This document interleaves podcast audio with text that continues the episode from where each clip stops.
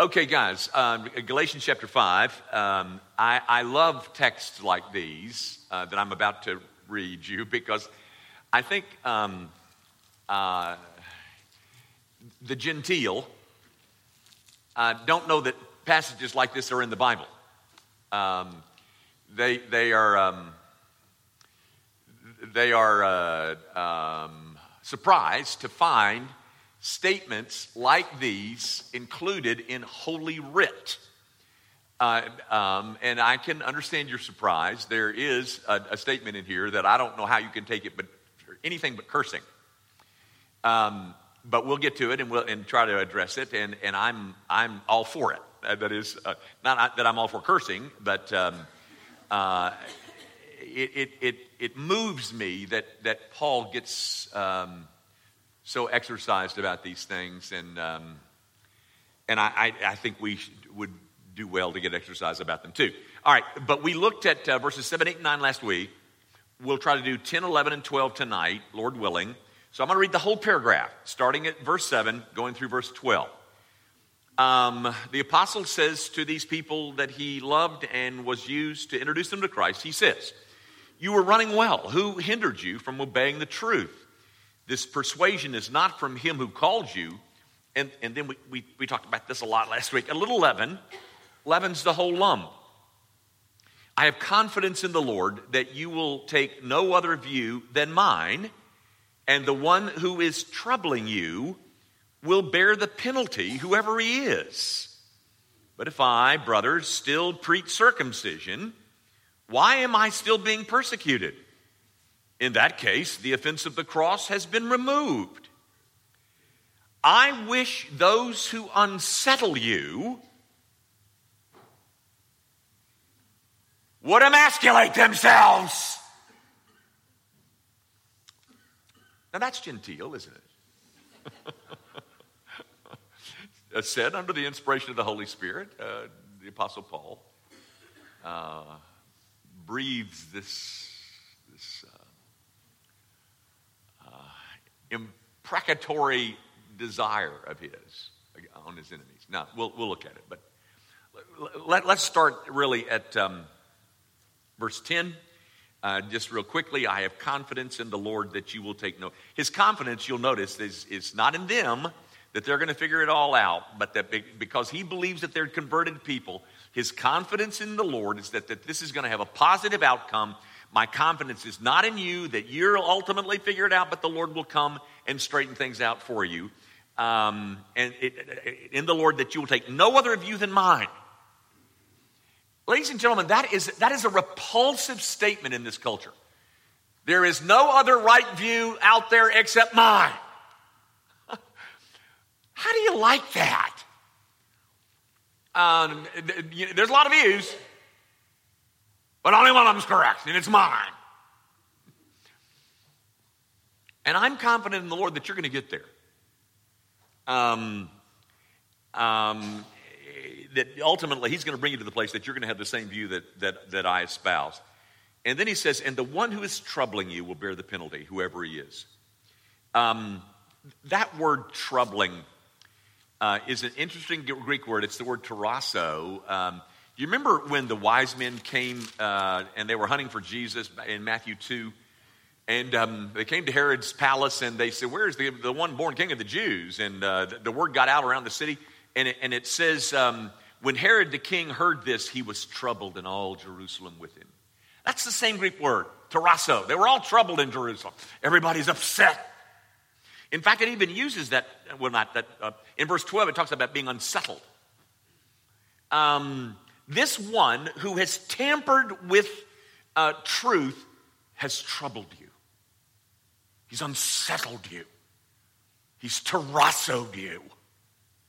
And Paul is not happy about that. And, and I don't make that up. I mean, just, just look at verse 12, uh, which is pretty evidential that he's not happy about it. But, gang, um, uh, it's, it's because of this little leaven that leavens, leavens the whole lump thing that it so upsets Paul.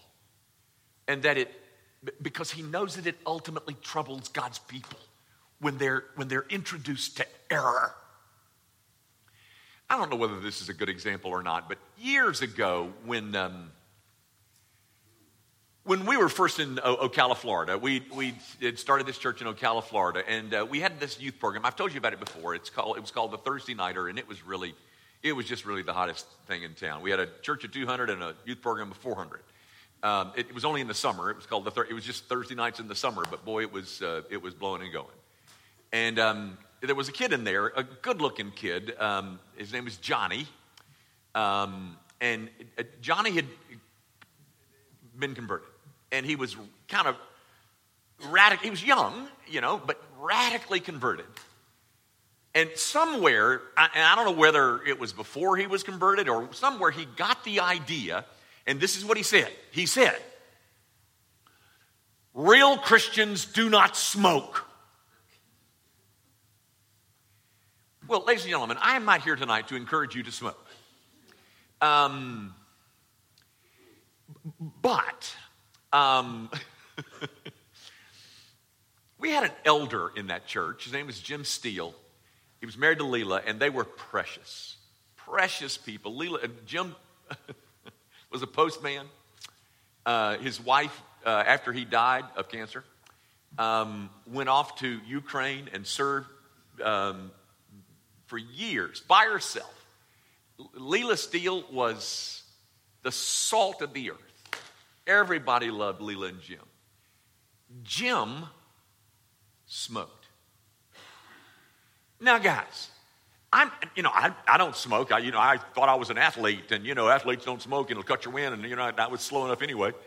And, um, um, but, but Johnny believed that real Christians don't smoke. And there was an elder in the church, and he smoked. Now, I don't think it was good that he smoked. He died, he died of cancer. um, and, and, and I would guess the AMA would say that, you know, smoking's not good for the lungs, and so you probably ought not smoke. But that doesn't mean that the statement, real Christians don't smoke, is true. But Johnny believed that. And Johnny went to uh, Jim Steele one Sunday out in the parking lot. And I, I, I guess I could make more of this story up. Um, let's just say that Jim Steele was smoking a cigarette. I, I don't know. That, that, I just made that, threw that in for. Uh, but Johnny goes to Jim Steele and rebukes him in the church parking lot. And he says, Real Christians don't smoke. And Jim Steele, being the mature man that he was, handled him with great aplomb, and, and it, was, it, was, it was a crisis averted, and and I, I think Johnny learned a couple of things, et cetera, et cetera. And, um, but the point is that little bitty piece of leaven, real Christians don't smoke. That ain't the truth. By the way, did you know that Charles Spurgeon was a big cigar smoker? You know that? Did you know that we have a group of guys here that smoke cigars like once a month. They've never invited me. I'm, I'm, still an athlete in my mind. Um, um, did you know that my hero of heroes, Dr. R.C. Sproul, smoked for years? And now he quit, but he's, he's having lung problems today um, because he smoked. I, I don't know that. I don't know that it was because he smoked. I don't know that. All I'm saying is the, the proposition um, real Christians don't smoke, it's a piece of falsehood and it troubles the people of God. It's a little leaven and it leavens the whole lump. So if if a real Christian doesn't smoke, that's a pretty tiny piece of leaven. If that was troublemaking, what do you think would happen if you've got a real big piece? A real big piece of falsehood. That, that would really make for um, um, some unsettling among the people of God. And that is, that is a concern of this pastor whose name happens to be Paul. Um, I got confidence in the Lord, not you, but I got that, that you're not. You're going to ultimately get to the right view, but the one who is troubling you, he will bear the penalty, whoever he is. That's not very nice language. I mean, you're not supposed to talk like that about fellow clergymen. Well, let me just let me just talk about that. Let me talk that way about another fellow clergyman. His name is Joel Osteen. Now, ladies and gentlemen, I, I'm not trying to make you laugh. I'm saying all of that stuff that he is promoting does nothing but trouble create. I don't. I'm not saying he's. I don't know where he's going to spend eternity. It's not my business. But I can tell you that emphasis creates great trouble among God's people. And um, whoever sows that little bit of leaven, um, he will bear the penalty, whoever he is. Um, again, guys, don't ever hear me saying that I, I, I mean, I, am trying to encourage you to smoke. Please, I mean, there is in, in a part of my world called the, I, I better leave it nameless. But it was very cool to smoke, you know. and, um, and I'm not trying to encourage that. I'm just trying to illustrate the point. That was a tiny piece of leaven. It unsettled and troubled the people of God, and it will unsettle and trouble you if you permit it. Then you come to verse 11. But if I, brothers, still preach circumcision, why am I being persecuted? In that case, the offense of the cross has been removed. Gang, this is a real battle that's going on. Um, apparently, this guy up in verse 10, whoever he is, had suggested that Paul also preach circumcision. Because you know, Paul did circumcise Timothy in, in Acts 16. And we, we can talk about that another time. But um, so it, there was the accusation that Paul preaches this too. And Paul's response is if I am preaching what they're preaching, that is, that, that, that um, uh, circumcision is required. You know, uh, j- just, just flatter the human pride and, the, and human effort. If I'm preaching that, then why am I still being persecuted? Um, he's being persecuted because he takes a firm, very narrow stance you know, ladies and gentlemen, Jesus warned us in Matthew 5 um, to take that stance would mean persecution, but it still doesn't make it fun. It's still not enjoyable. And, and I think you see the, Apostle Paul groaning under the weight of his own persecution. Why am I still persecuted, dead gummit? If I'm preaching like them, but I'm not preaching like them. And that's why I'm being persecuted um, because I refuse to recognize the value of human achievement.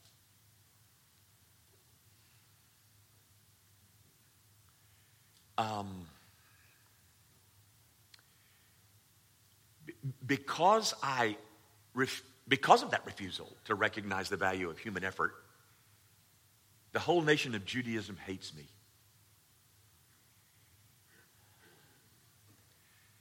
Because the thing that I'm preaching is the thing that offends them. Gang, I want you to see something. I think this is a good illustration. At least I love to tell the story.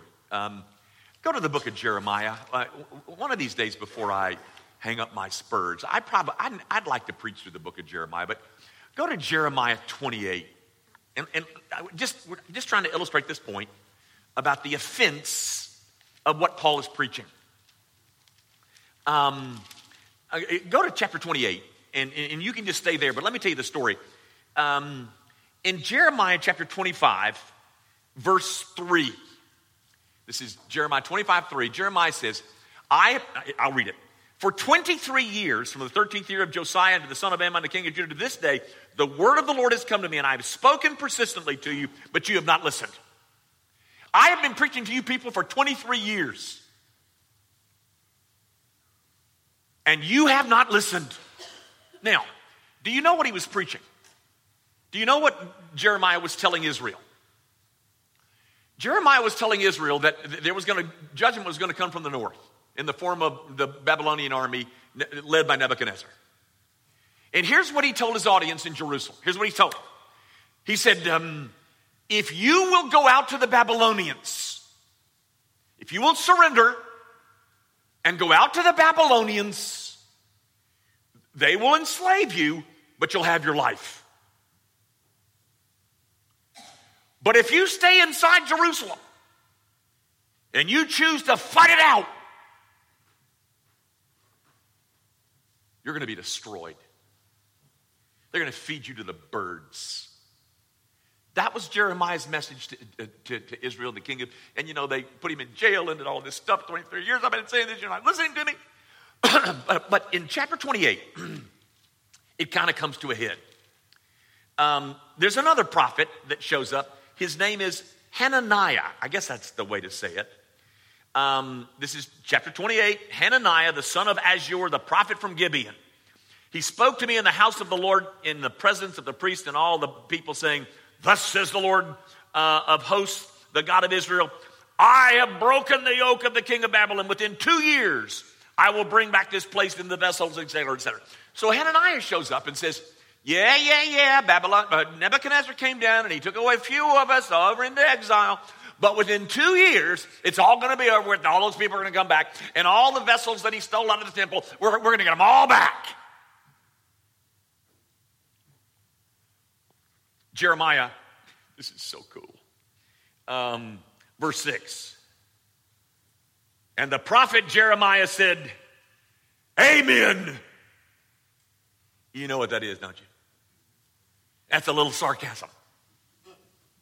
Uh, yeah, amen. Yeah, boy, you got it. You got it, Hananiah. I wish that would happen. But it ain't going to happen, Hananiah. Now, here's, here's the point I want to make, guys. Jeremiah has a very hard message for the nation of Israel. But it was the one that was best for them.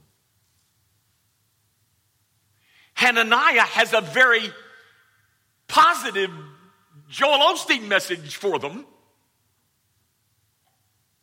And it was the one that ruined them.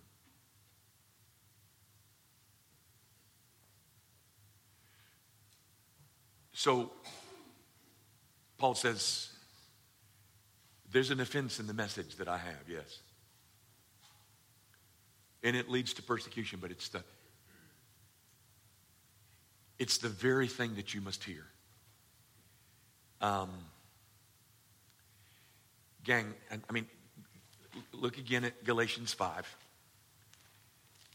We cannot remove, he mentions it in the text. Um, why am I still being persecuted? In that case, the offense of the cross.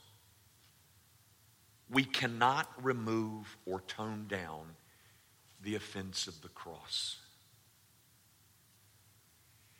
Ladies and gentlemen, there are some people that I don't want to like me. I don't want the Pope to like me. I don't want to be one with the Pope. I don't want unity with the Pope. But I don't take pleasure in saying that. But you see, the Pope has a message that says within two years, everything's going to be fine. All the vessels are going to be back. Everybody, and the Babylon's, it's going to be fine. And that message will destroy you. Paul has a message.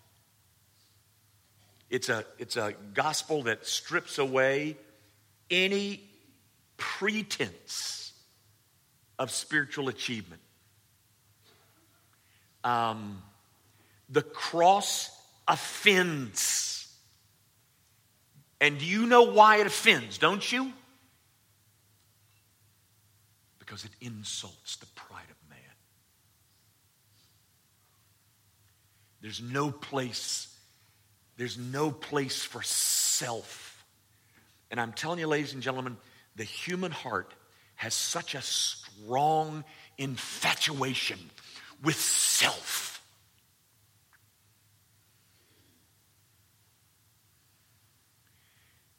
And the gospel strips all of that away.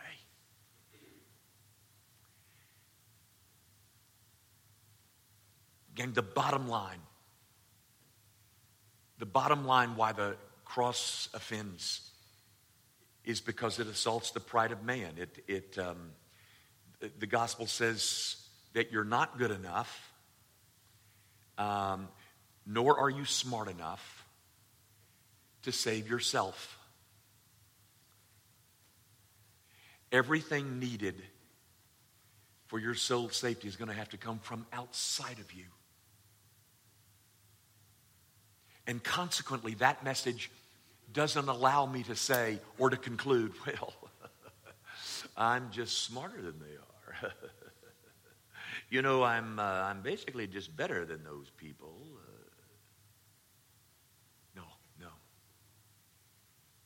The reason that Paul is being persecuted is because he has a message that offends.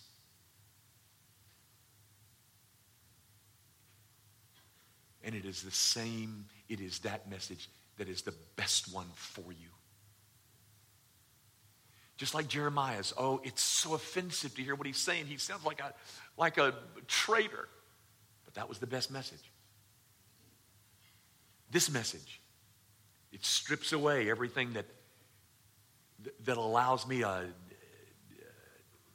smidgen of boasting. That's the best one for me. I'll tell you what, that message that Joel Osteen's got, that's a whole lot easier message to listen to than the one Jimmy Young preaches. And by the way, um, he doesn't have crowds this size. He has crowds much larger. Much larger than this. Because in terms of those messages, ladies and gentlemen, one of them sounds, his sounds so good. I can have my best life now. And that message is going to ruin you. The other message says, you're not smart enough, you're not holy enough, you're not good enough to save yourself. You need outside help. Well, I, that's a, I don't like that. You know. And so, and, and the, the Judaizers are saying, well, here's what you need. You need to go get yourself circumcised. And once you do that, then you can, you know, kind of roll your shoulders back and say, well, you know, I uh, went out and got circumcised. I have something to boast in. I have something that I did. I have something that was really good. And that's the why I'm, you know, I'm, I'm okay. Says that message might sound good to you, but it'll ruin you. There's, a, there's an offense to the cross, ladies and gentlemen. And the offense is because of our infatuation with our own selves. I like that. But, ladies and gentlemen, there's nothing more beautiful than that gospel message. There's nothing more saving than to come to the place where I finally look outside of myself and say, if I don't get help from above, I'm ruined. Now, um, this last verse, um, I didn't write this. I wish those who unsettle you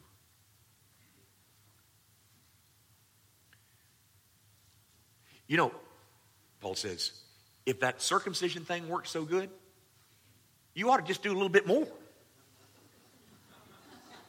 I mean, just, just Im-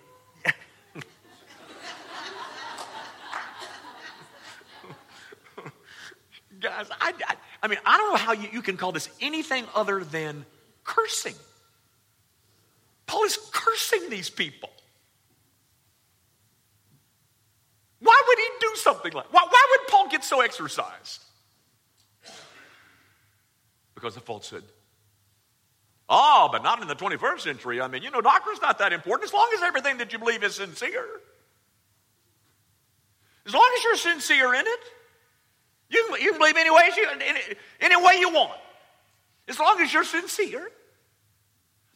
Tell, uh, ladies and gentlemen, just take grace event. What kind of response do you think I would get? If I went up to that, that pulpit on a Sunday morning and said, I wish all the people who are promoting baptism as saving would emasculate themselves. What do, you, what would you think the response would be? Ladies and gentlemen, that's exactly what Paul said. Um, the thing that was so important to him is not that important to us. He gets so exercised because people are tampering with the message that will ultimately do you good. It's doctrine, folks. Now, gang, not all doctrine, you know, I've said that. I've tried to make a distinction, you know, like Augustine did in the essentials unity, the non essentials liberty, but in all things charity. But in those essentials, and one of those essentials is Salvation by grace through faith alone.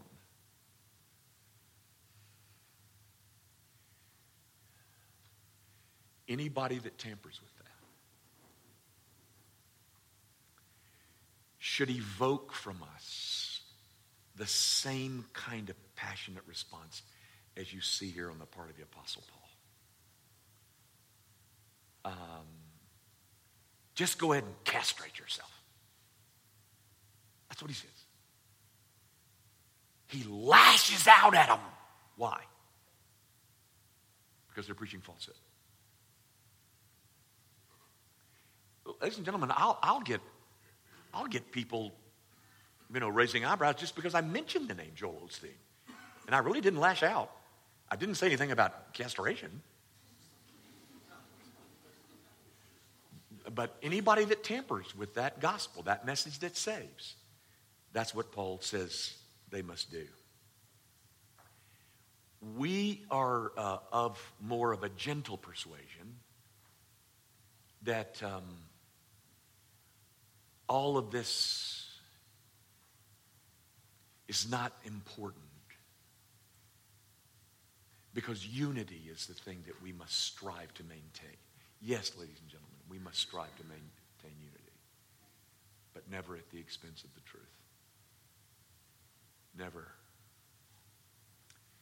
Um, it might not concern you that a little leaven creeps in, but I can tell you this man, under the inspiration of the Holy Spirit, curses when something like that happens. He sees it as ultimate seriousness that someone has tampered, has dared to tamper with the simple message that says human achievement, human effort, self boasting is all detrimental to the soul. What you ultimately need is not more human contribution, but what you need is repentance from all of your contributions and flinging yourself at the finished work of the Savior. That's who Christians are, ladies and gentlemen. People who finally realized that not one speck of our contribution has improved our status. In fact, it's harmed it. The only thing that we must have is the Savior that God sent the help coming from the outside, nothing coming from the inside. Anything less than that is something that really ought to make us mad. Make you mad, does it? It should. Father, I, I do pray that uh, you will teach us the right things to be mad over, and um, uh, the non essentials are not the things to be mad over. But the gospel is the gospel, when tampered with, is something that should stir us to the base of our souls.